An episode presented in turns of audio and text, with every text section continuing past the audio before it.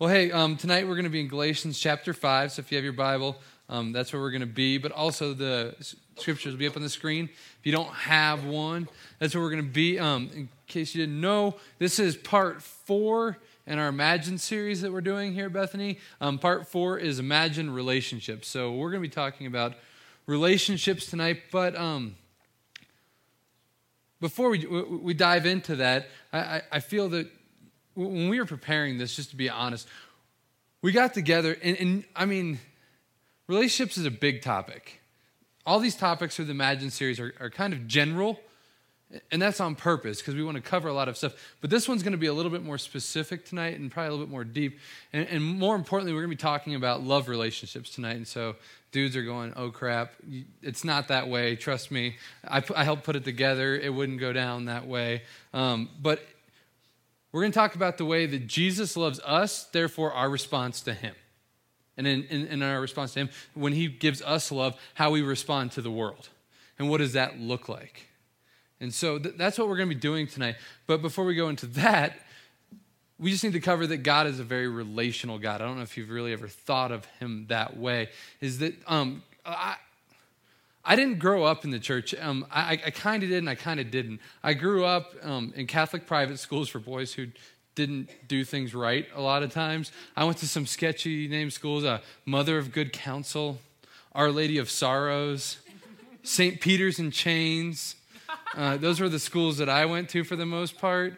And, uh, and, and there was a lot of different things that happened. I remember, I remember when I became a Christian, which was in high school. I became a Christian. I found out that all those years when they said the gospel according to Luke, that they're actually reading from the Bible. I had no idea. And, and, and my view of church and God and Jesus and the Holy Spirit really was not that relational. It seemed very distant. Like it was something that I kind of did because I had to. And I'm not knocking Catholics. I don't know if you guys know this. Tom's mom is a nun. My grandparents are all Catholics. We're, we're, we're totally cool with that. Everybody's going, How'd that happen? She's a lay nun. Her husband died, you can become a nun. That's how that happened. I just saw the faces go. That's how that happened. But so, so we're not knocking Catholicism here at all because actually we were raised there's a lot of really great traditions steeped in that. And so I'm not knocking that, but I'm just saying for me personally, I really did not know much about a relational aspect with God or that he was relational in his nature. And the more and more I study him and, and his attributes and what he's about, I really see that. Um, easiest example is this is the Trinity. God isn't, it's a weird relationship. It's not like backwoods Tennessee relationship because you got Father, Son, Holy Spirit, and they all love each other a lot. It's like tight family relationship. I didn't say Texas, don't worry. we had a little country worship jam session in here earlier. You should have been here. It was horrible. But uh no, it was great. But uh but but but but they were in relation with one another. You see, um, God the Father is, is, in a sense the head, and you have Jesus who's the Son and, and, the, and the Holy Spirit, and there's an order there, and they're all equal yet very different. And we see that played out in, in things like gender and things throughout society. And, and, and God is very relational, even within his own nature, as in God the Father, God the Son, and God the Holy Spirit. He's so relational, actually, that he created you for relationship. He created man and he saw that they were good, right? He, he, he, he dwelled with them, right? There was one point before, before, before we fractured that relationship with God with sin, right? Where God would come and walk with them, walk with Adam, walk with Eve in the garden. He, he loves relationship. So it's one of the things we just need to know here tonight. And when, when Jesus gave one of the greatest commandments, basically what he said is love relationships. They're really important. In Matthew chapter 22, verse 37 to 39, it says this And he said to him, You shall love the Lord your God with all your heart and with all your soul and with all your mind. This is the great and first commandment. The second is like it you shall love your neighbor as yourself. Love relationships are really important. When Je- just as a tip, I mean, this isn't going to blow anybody's mind theologically, but I just need to state the obvious sometimes for myself. When Jesus says this is the greatest commandment, it means it's pretty important. Okay? And, and so that's what he's saying. He said, love relationships are really, really, really important. Okay? So let, us dive in. Um, we're going to be in Ephesians chapter 5, verse 1 and 2, and let's just go. Let's go straight into it. And just so you see that this, this scripture here is just a absolutely love drenched verse. And to help you notice that, um, is this not the highlighted one, Ryan? Do we have that? Never mind. Don't worry about it. It's no big deal. You know how to read. There's love is just throughout it. So let's just read it. It says, Therefore, be imitators of God as beloved children. There's the love right there. And walk in love as Christ loved us and gave himself up for us, a fragrant offering and sacrifice to God. What does this say? What does this say? It says, therefore, be imitators of God. What, what, what, I'm not going to blow anybody's minds here tonight with this, but I, I just, I, I, really hope that maybe sometimes because if you're anything like me, when you read the Bible, and, and, and it's my job to read it a lot, and so I do. And I find myself reading things just for the sake of reading them, and I don't know if I ever really let it just penetrate and sink in. That's one of the great things I get about teaching and preparing messages and things like that, is that I get to let these things just soak in. Or me? And this is probably something that we've read before. It's a common scripture. It says, Be imitators of God as beloved children. What he's saying here is copy me. If you copy me, it's going to equal loving people. So, how do we do that? That's easy to say. I could just throw that out and go, and you go, yeah, I need to copy God and then I'm going to love people. But how, how do we do that? that? I think that's a lot more difficult than just saying it. And, and, here at this church, one of the things that we really are, are, are intense about and we, we love is, is not just saying the things, but actually doing them, living them out, seeing response in our lives to our neighbors, to our friends, to our classmates, to our coworkers, to the people that we're around. If this stuff doesn't take root there and we just get here together and we go, yeah, we need to be more like God, but we don't actually do anything, then we're just wasting our time. So, what we're going to do is we're going to lay out five different areas of how Jesus loves you. Because we're supposed to imitate him, right? So if, I, if we can lay out areas on how he loves us, it's going to give us some really deep insight into how we can love others. Cool? This morning, I didn't set up the clip because I forgot until right before I came up here and Ryan asked me. But this morning, before we started, we, we showed a clip from Anchorman. Anybody here not seen Anchorman? It's it, no, John. Oh yeah, everybody knows the part with brick. I love desk. I love carpet, and then everybody knows the last one. Say it with me. I love lamp. Exactly. You guys haven't seen it? Becky, come over sometime. We'll watch it. It's, it's hilarious. Okay? I love lamp love in our culture is kind of a thrown around thing, right? Like one minute it's I love tacos, and I'm telling my wife how much I love her. Very different. Can we agree? I mean, I really like tacos a lot, but I, but I, I love my wife a whole lot more. Isn't that right, baby? so as we go through this, I want to challenge you. We're talking about deep love here. We're not just talking about throw it out love, just like how we throw things out. We're, not talking about tacos here. We're talking about God's love for us. Here, right now, in this place, what he did a few thousand years ago, that kind of love. That's what we're talking about. So, number one is this Jesus initiates love, he initiates it.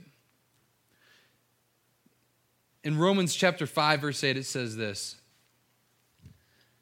But God shows his love for us in that while we were still sinners, Christ died for us that while we were still sinners, Christ died for us. His death, in case it's never been portrayed to you the proper way, was the ultimate show of love. Him coming down from heaven, which is pretty good, I hear. You know, he didn't have to do that. His love for you is so deep that that's why he came down to earth. That's why he walked around in this place. That's why when, when, when he came down, we call it the humiliation. That's what that means. When God became human form, he came down from perfectness to enter brokenness out of pure love, and he initiates it. In this verse, it, it's really clear. It says that while we were still sinners, you see that his love wasn't conditional based off of if we were fixed or not? It wasn't, well, well, well, you know, John, he, he's, not, he's not quite there yet, so I'm not going to go down. Yeah, close. Close. It wasn't conditional like that. He initiated it. I mean, it's the ultimate sign of initiation when he comes down because what, what happened to him? He was killed. His love was so deep that he knew he'd be killed for, but he was still going to come down and dwell with his people and be with his people. So, what does this mean for you and me? What this means for you and me is this in our relationships, we need to initiate love. And it can't be the kind of love on the certain level where it's like, well, when they get this cleaned up in their life, then I'll give them love. Well, well, when they're better, or, or when they stop hurting me, or when they stop lying to me, you, you can go down the list. I, I, I mean, if you're anything like me, I mean, I already heard this message because Tom and I pretty much give the same message. If you're anything like me, when I, when, I, when I heard it this morning, I was immediately picturing people who, who, who need me to initiate love, who I've been standing back waiting for them to get better or saying, you know what, that person has done this to me too many times. Now, I want to be careful here because I'm not talking about like abusiveness here. Okay? And I'm being dead serious on this, okay? Like, like if, if the person is abusive in their behavior, there is times when we back away, right? When, when the loving thing to do is to get the crap out of that situation. Okay? So that's not what I'm talking about. What I'm talking about is there's people, and it's probably for most of us in here a coworker kind of situation, a forced relationship, a roommate. Do you know what I mean? Is, does this grab anybody else? Like, are you able to think of anybody what I'm talking about? About how you're withholding love because of what you know what will happen if you give it? But you have to, especially if you claim Jesus. Because he would have been very easily, he could very easily just withheld his love, right? For while, yet we were still, what's that word? Sinners. Does anybody in here just walk around like, not me? I'm good. Jesus knew, basically, I, I, I'm, I'm, I love reading this this guy's name's Charles Spurgeon, and, and he just basically he just broke it down in this one sermon I was I was reading the other day, and he basically just said every time that that, that I said he was talking about himself, I'm basically walking up to Jesus on the cross and smacking him in the face. He knew we would do that, yet he was still willing to go to the cross. He initiated the love, even though he knew the response wouldn't be what he expected. 1 John 4:19 says this. We love because he first loved us. Last week, if you're here, we talked a little bit about the difference between religion and Christianity, right? We talked about how, how it's, it's, we don't respond so that God will be happy with us. We respond because he loves us. We do things not so that he will, we do things because he did. It's exactly what this verse is saying. We love, we love the world. We go out, we make disciples, we preach the gospel, we bring life, we bring light, we bring goodness, we bring mercy, we bring grace into situations. Why? Not because you're good or I'm good, but because we have a really good God who loved us, and our response is to love out of what he's done for us.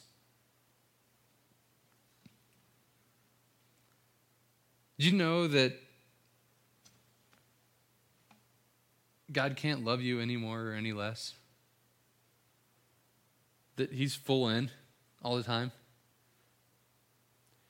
That He's loved you since the beginning of time? Jeremiah 1 specifically talks about that He knew you before you were even born. He had you in His mind, He loved you. And we're called to be that kind of love to this world, as difficult as that may seem. Jesus initiates his love for us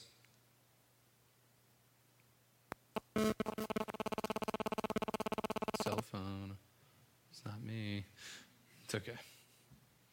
It's not conditional, okay? Let's move on. Number two is this Jesus' love is forgiving. It's forgiving.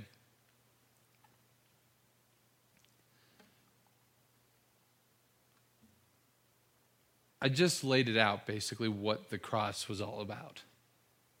Was Jesus coming down to earth and dying for our sins so that we can be made righteous before God through his death, burial, and resurrection?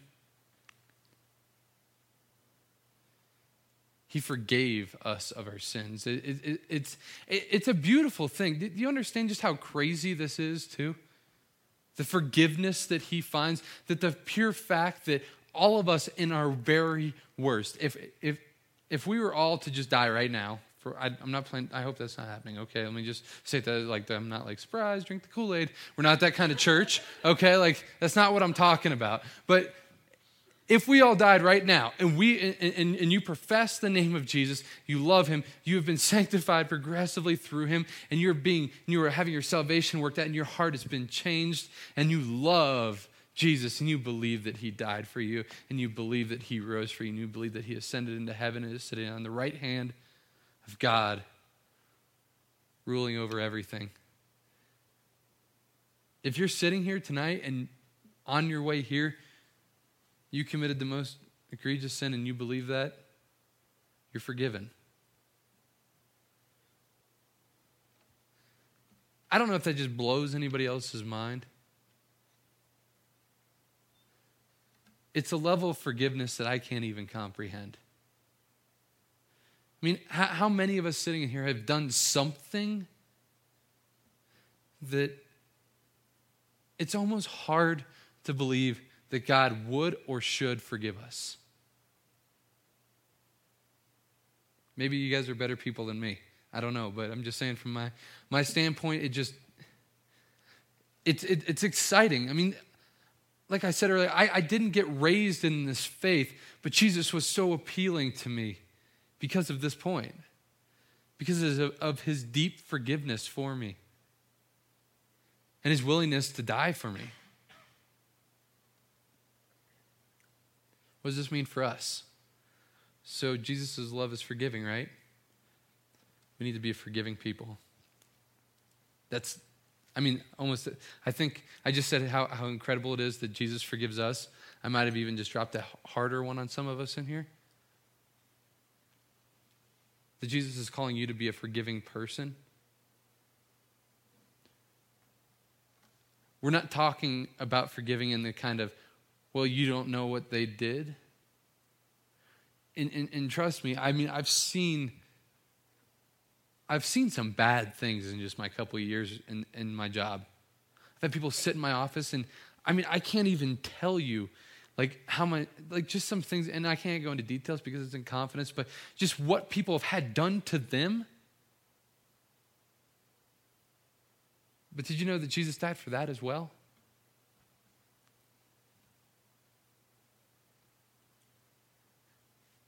and as a pastor I find it very hard to tell them that they need to forgive that person.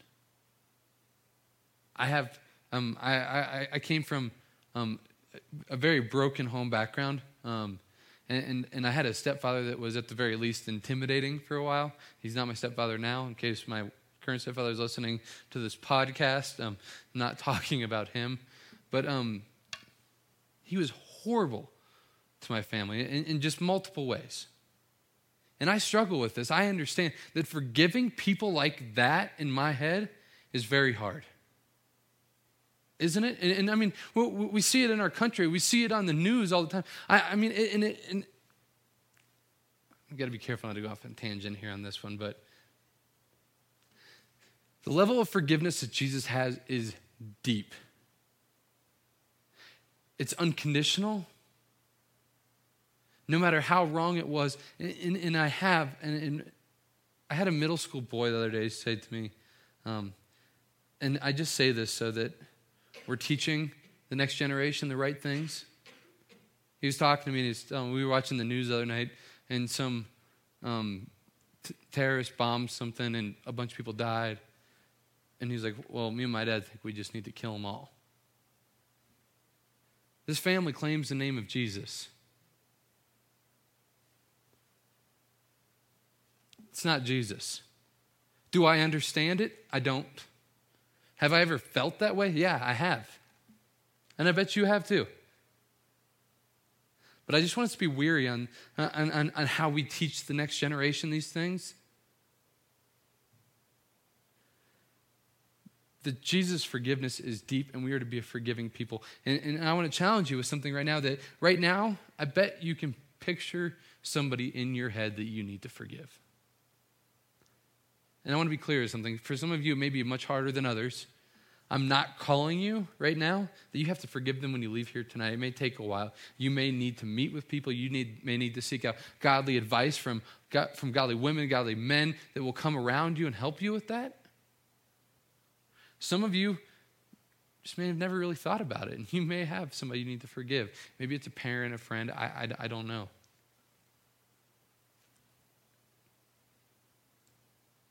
We all have someone to forgive. Good question. Tom brought this up this morning in the sermon. He said this A good test is this If I did what this person did, would Jesus forgive me? If I did what this person did, would Jesus forgive me? And the answer is yes. There's really no other answer. If you receive Him, the forgiveness is there. So Jesus' love is forgiving, therefore, our love is forgiving. Our relationships are forgiving. Doesn't mean that you're going to get trampled all over or that you're weak or that you just let people take advantage of you. That's not what we're talking about. We're talking about being a forgiving people. A people, I mean, have you ever thought about this? That the, the Bible itself talks about how the world will just think is foolishness. Forgiveness at this level will not make sense to the world, but they'll love it It won't make sense because they haven't experienced it. And, and that's on us, the church, to be that for them. Number three is this Jesus' love is sacrificial. 1 John 3:16 says this By this we know love that he laid down his life for us and we ought to lay down our lives for the brothers. Jesus gave himself up, an offering and a sacrifice to God. Jesus' love is sacrificial. How far are you willing to go in your relationships? How far are you willing to sacrifice? And, and, and, this is a big one for me because I'm not sure if our culture has a really good grasp on what sacrifice is. Like in, in my house, a sacrifice would be, for me, would be letting Ari um, record, um, uh, I don't know, give me a show, Grey's Anatomy over Ultimate Fighter. I love the Ultimate. This season's going to be awesome. That's not a sacrifice. Let's just be honest, right? I, I want us to really start understanding what sacrifice is and, and, and, what that means because it's just another term that we throw. It's like, oh, I, I sacrifice so much for. This. It's like maybe you do sacrifice a lot, but in, in, my life, I, I don't really sacrifice a whole lot for very much. I give to my church, I give my 10%. To be honest, I could probably do more if I cut more things out of my life if I sacrificed things. John Piper says it the best. He says, It's not a sacrifice if it doesn't hurt a little bit. It's got to have some sort of ramification to it. If it doesn't change your life at any level, it's not a sacrifice. If you don't have to adjust things a little bit, it's not a sacrifice. A sacrifice is when a perfect God in a perfect place ruling over all time. And we're not, and, and, and, let's understand, not even just the earth, the universe, all the stars, all creation, all planets, all galaxies, ruling over all of that is going to come and be born in a food trough. That's sacrifice. And he didn't stop there. Right? Think about it. He came down, and there was already a king trying to kill him, and he couldn't even talk yet. Have you ever thought about that? Does that blow anybody else's mind that God himself at one point couldn't complete a sentence? I mean, seriously. That somebody had to change his diaper. I don't know what they use for diapers then, but. What's that? Yeah, good call on the cloth. I like that. Cloth. We'll go with that. I mean, have you ever thought about that? He came down and he lived this life. He grew. Did you ever think of this? That, like, I mean, I, I love, okay, I love the Bible a lot, and I have to picture it. And like what, like I always put like the Trinity in conversation with each other up in heaven before Jesus comes down, and and Jesus sitting up there with God going, Man, this is going to really stink. I'm going to have to experience. Are you telling me I'm going to have to experience puberty? And he's like, Hey, you made it. And they're like, Oh, so like, and they have this whole conversation and all these things going on. Like, Jesus' voice cracked at one point. You know, like, uh, for, for guys who, yeah, that was embarrassing. We all did that at one point, you know. You had to get up to give your first presentation in class. you did that kind of thing. Jesus did all of that. He sacrificed the perfect situation to deal with that junk. And didn't stop there, right? He gave us three years of ministry where he was homeless. And he walked around from city to city. And people tried to stone him everywhere he went. People hated him. Some people loved him. Some people hated him enough to kill him. And they did. Do you understand that the sacrifice that he made on the cross? I mean, I, am teaching this to um, a group of high school boys right now. We're, we're going through a book chapter by chapter um, called 50 Reasons Why Jesus Had to Come and Die. We're taking 50 weeks and we're going through it chapter by chapter. And, and the first one, this was the first week, and it was Jesus came to be the propitiation for our sins. And what that means is that, that on that moment at the cross, that God had wrath against sin. He hates sin. Let's just be clear on that, okay? God hates sin. He hates the sin in your life, He hates the sin in my life. He hates it so much that He sent His Son to die for it, right? And on that moment, hanging on the cross, you and I put Him there. We did. In that moment, every pain from every sin that you have committed or has been committed against you, He knew and He felt the weight of. Can you imagine that? You ever hear people say that, like, man, I feel like I have the weight of the world on my shoulders? He literally did. He had the whole picture of all mankind forever on him, right there, dying for it.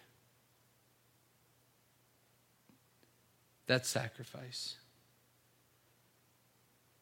That's sacrifice. I'll just be frank with y'all for a second. If we can't do things like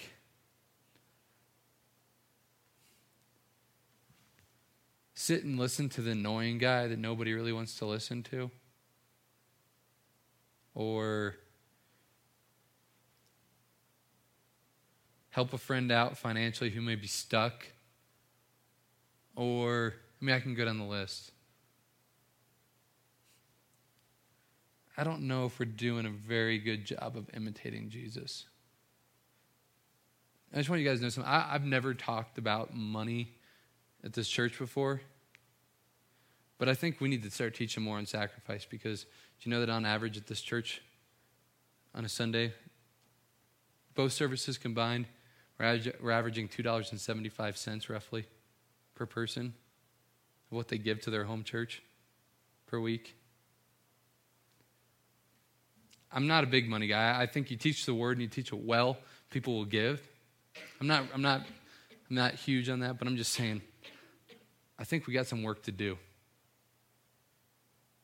in that area. You can disagree with me on whether you should give to a church or not. I, I that's fine. But in our relationships, especially, there needs to be some sacrifice because he did. Fourth one is this. I like this one a lot indestructible love. How, many, how much of our love is indestructible? Romans 8 38 through 39 says this For I am sure that neither death nor life, nor angels nor rulers, nor things present, nor the things to come, nor powers, nor height, nor depth, nor anything else in all creation will be able to separate us from the love of God in Christ Jesus our Lord. Did you just catch that? That nothing angels they got freaking wings man we think they do actually did you know that there's no there's no um, actual picture of angels anywhere in the bible doesn't really tell us what they look like besides that they're glorious. I don't know where the wings came from. I'm assuming they may have wings. But it says angels or rulers. We got somebody trying to find wings on angels prove me wrong right now. Go for it. Um, rulers. Do you know that whatever law gets passed by our government, whether you like it or not, isn't really going to affect your personal relationship with Jesus? Did you know that there's nothing in creation that can separate you? We need to remember that Satan's a created being. He can't separate you from the love of Jesus. Nothing, nor height, nor depth, can separate us from the love of Jesus Christ.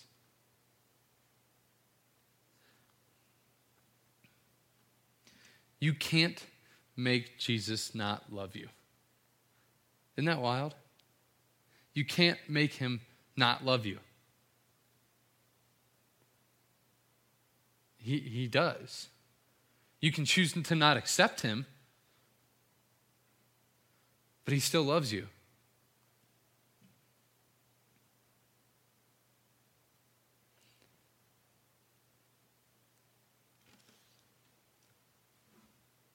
I don't I don't mean to just be quiet on this one, but there's certain times when the word of God almost just is heavier than anything else I can say. Does that make sense? When it just says something like, there's nothing in the world that can separate you from this. Some of you just need to hear that like 50 times. If I just sat here and repeated that, that there is nothing that can separate you. I hear people freaking out on the news all the time, man, that if this law gets passed, we're not going to be able to pray here, we're not going to be able to do this here. My, my response stuff is good. Look at the church in China, it's exploding, and they're not allowed to have churches. Maybe a little persecution will be good for us. I don't know.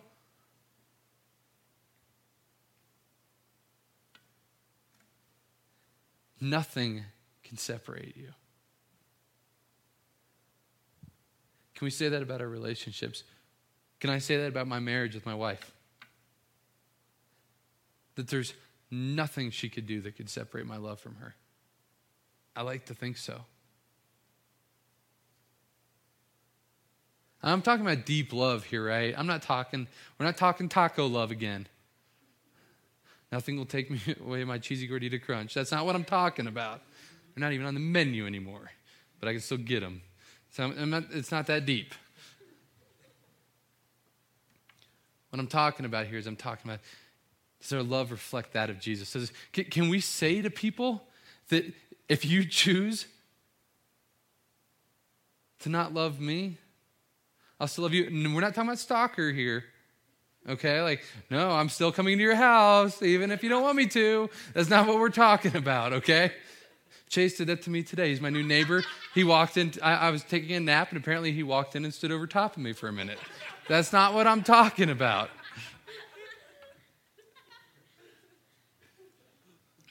But do you know what I mean? What if, what if you're loving somebody in, in, in just such a godly way? Maybe even if it's this. Wait, wait here, I'll, I'll blow your mind. What if they have a sin in their life that is just totally ruining them?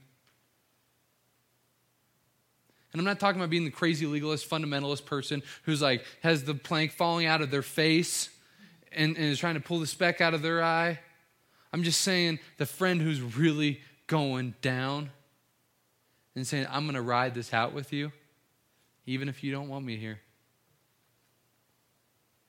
I've been through it with friends with addictions. It's tough. I, have learned a couple phrases. I mean, I, have been doing ministry now for almost seven years, and, and I, honestly, it's not because I've really like earned it or anything. I honestly believe ministry is for the last guy standing most of the time. It's really not anything like that. It, it, if you're going to do it, it, it happens. I can't really explain it. But I've been in it for seven years now, and I've gotten to see all sorts of things, and I've learned a couple things. And one of the biggest ones, and I share this all the time, is just loving people is not efficient. Loving people is not efficient. It just isn't because there's no guarantee of it coming back, and a lot of times it doesn't. Right? I, I, I had a friend, and, and I got to meet him, and, and he, he was one of my best friends I grew up with, and we were really good friends. And he just he just got in deep with, with some serious, serious drug stuff, and and it was it was sad to see. I invited him to come live with me. It was like the worst week ever. That's how long it lasted. And he left, and I tried to hunt him down. And to this day, I, have still been really trying to find him every time I go home, which is Cincinnati for me. I, will I'll drive by his house, see if he's there. I don't even know if he lives there anymore. I'm hoping I run into him someday. Do I really want to do that when I'm at home? Do I really want to run into some of my old friends who are just complete meth addicts now, who are in and out of prison, who I know if I really bring her in my house, there's a good chance they're going to steal something because they have before. No. But I need to. I have to. I wouldn't be able to stand here and give this message if I didn't. It's indestructible. No matter what they do, no matter what they steal, no matter what they take, no matter how bad they hurt themselves, I'm still going to love them. And I will tell them repeatedly, I'm not doing it by my own strength because I want to punch you in the face right now. No, I don't say that. That's not as nice. I actually do say that to them, but we've been friends for a long time. Is our love indestructible? Height nor depth, nor angels nor rulers, anything in all creation. That's some powerful love. Last one's this Jesus' love fights for reconciliation. Jesus' love fights for reconciliation. What is reconciliation? It's kind of one of those words in church we throw around a lot. I don't know if a lot of people really even know what it means. Here's what it means it means this is that something's not right, and we're going to make it right. Being reconciled means being brought back to how it's supposed to be. That's what Jesus is. Is that, that's the message of Jesus is reconciling all things to himself. Bringing all things back to Jesus in the order in which he created from the beginning. That's the goal of the gospel.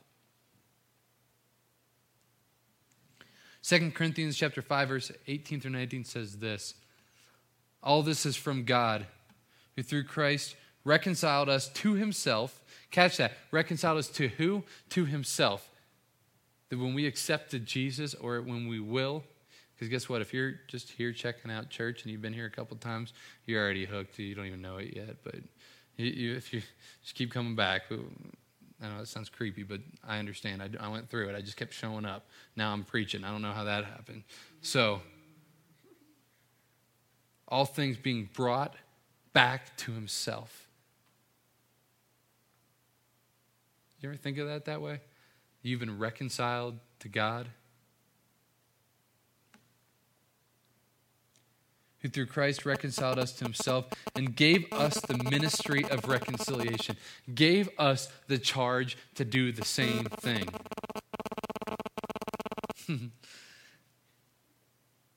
Verse 19, that is, in Christ, God was reconciling the world to himself, not counting their trespasses against them, and entrusting to us the message of reconciliation. Do you see the weight here? Do you see the responsibility? When you carry the name Jesus, He reconciled you back to Him. He brought you back. He put you back together when you were broken even though it may not feel like it right now. It, it, and, and, trust me, I'm, I'm, not saying it's like this. It, it's not this kind of thing where it's like you were broken and now you're all better. Ta da! Look, a brand new shiny Kim. That's not what I'm talking about here. She is very shiny, but I'm not talking about like the Kim is not done. Not sweaty. I don't know what that meant.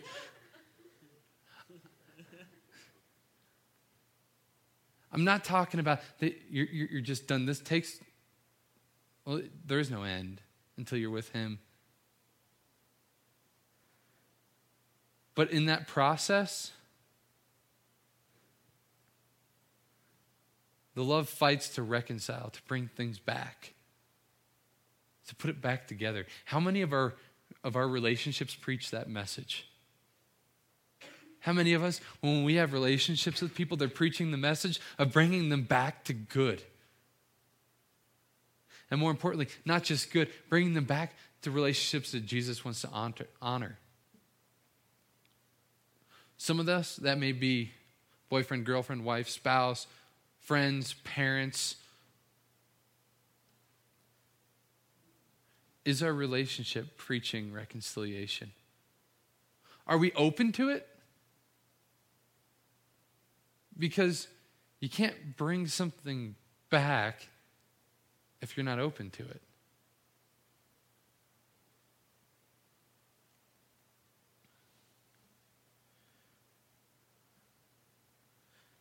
What I love about this verse is I, I, like to write verses out like my own way. If I was, if God ever let me write a part of the Bible, which isn't going to happen because it's done. I missed that boat. Wasn't a disciple, wasn't an apostle with a capital A, but I'll get over it. Here's how I read it We are not only recipients of Jesus, but we're agents of Him. You're an agent of change for Jesus. You're an agent of reconciliation for Jesus. So let's wrap this up and let's go home because I know it's getting late. I don't have my watch here, so I have no idea what time it is. I have no idea if I've been preaching for how long have I been talking? How long? What time is it? Anybody know? Nine? Okay. I'm not doing too bad.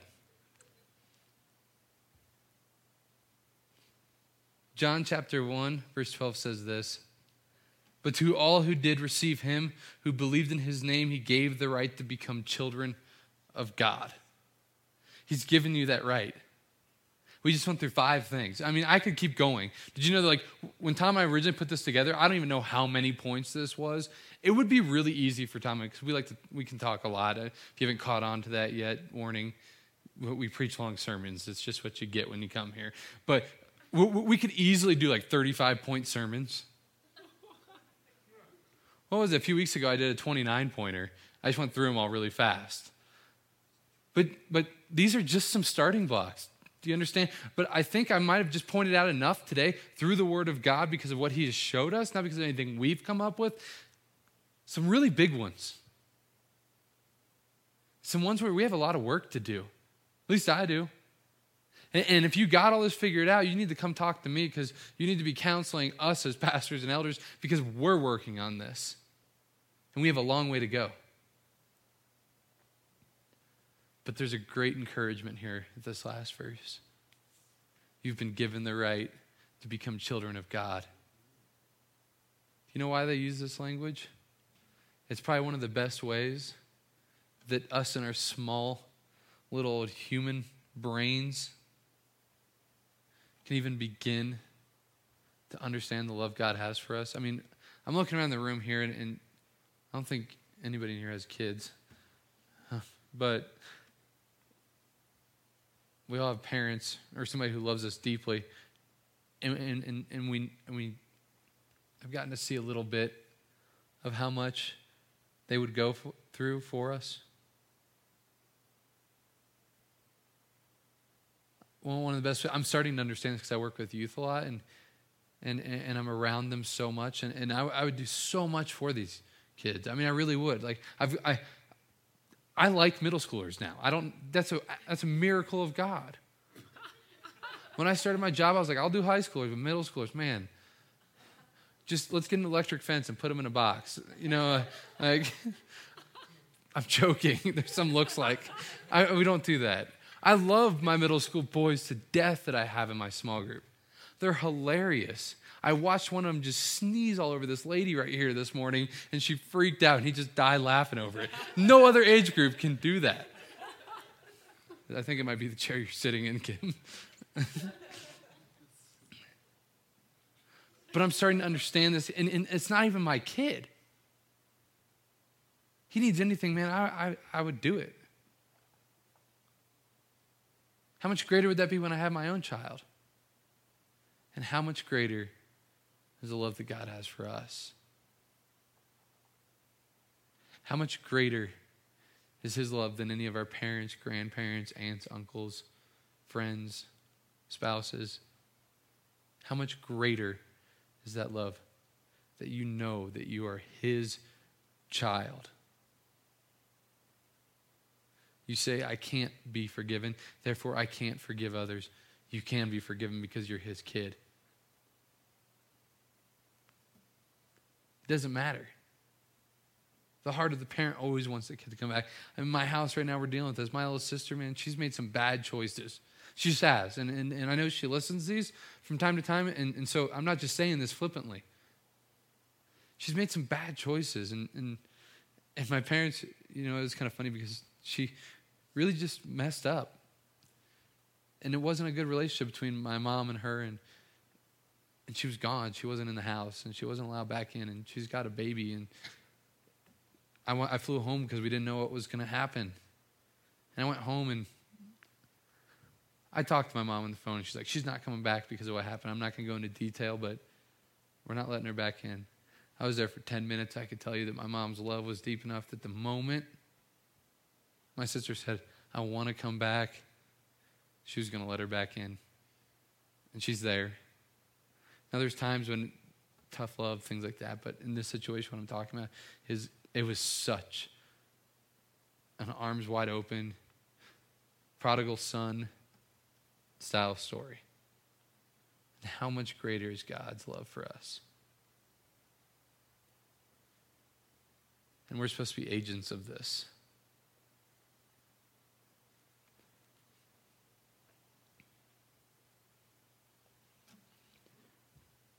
Oh, man. Ephesians 3 18 through 19, we'll wrap up. What if it was like this?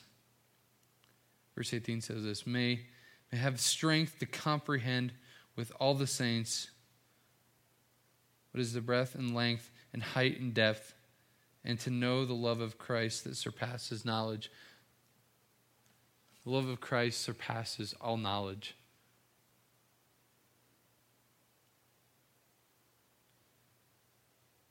That you may be filled with the fullness of God. This is ridiculous, but incredible. You have a love living within you that has fallen on you if you claim the name of Jesus, and it's the Holy Spirit that has fallen on you that enables you to love beyond what anybody could ever understand, beyond all knowledge. Literally, mind blowing love. You have the capability because it's within you. You can do it. We've seen people do it. It changes worlds, it just flat out does. It's changed the world multiple times over.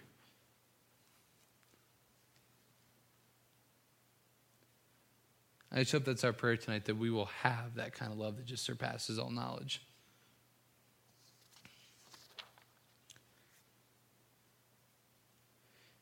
If only we could know that love, not just intellectually, but experientially, we talked about that before, not just here, right now. I know you guys love me a lot right now. It's great. But we need to go out and love this world.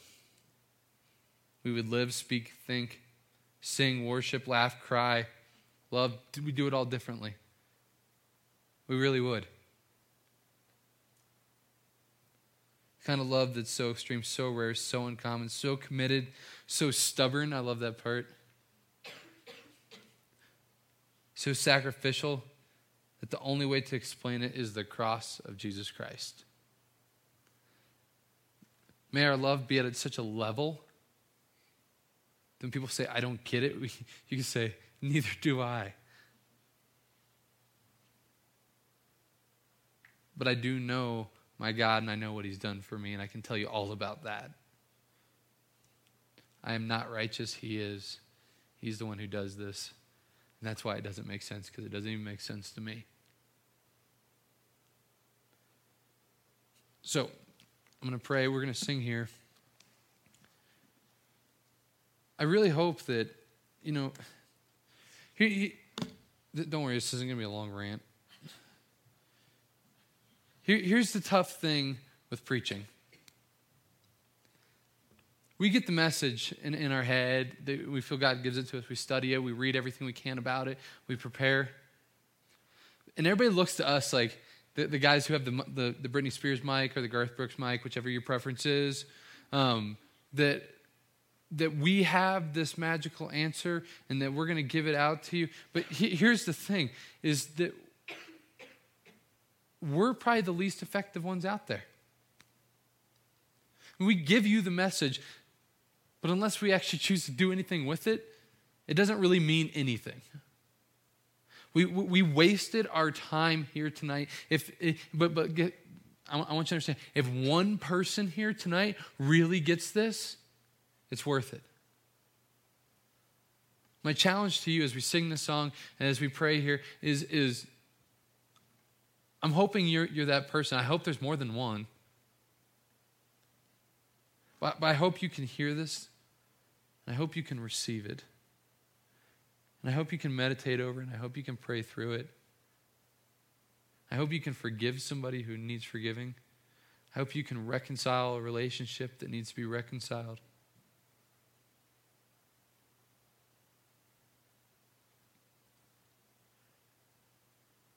I hope we can bring all things back to Jesus. The series called Imagine. The point is to stop imagining and actually do it. Imagining's for wimps. We're people who do. Let's pray.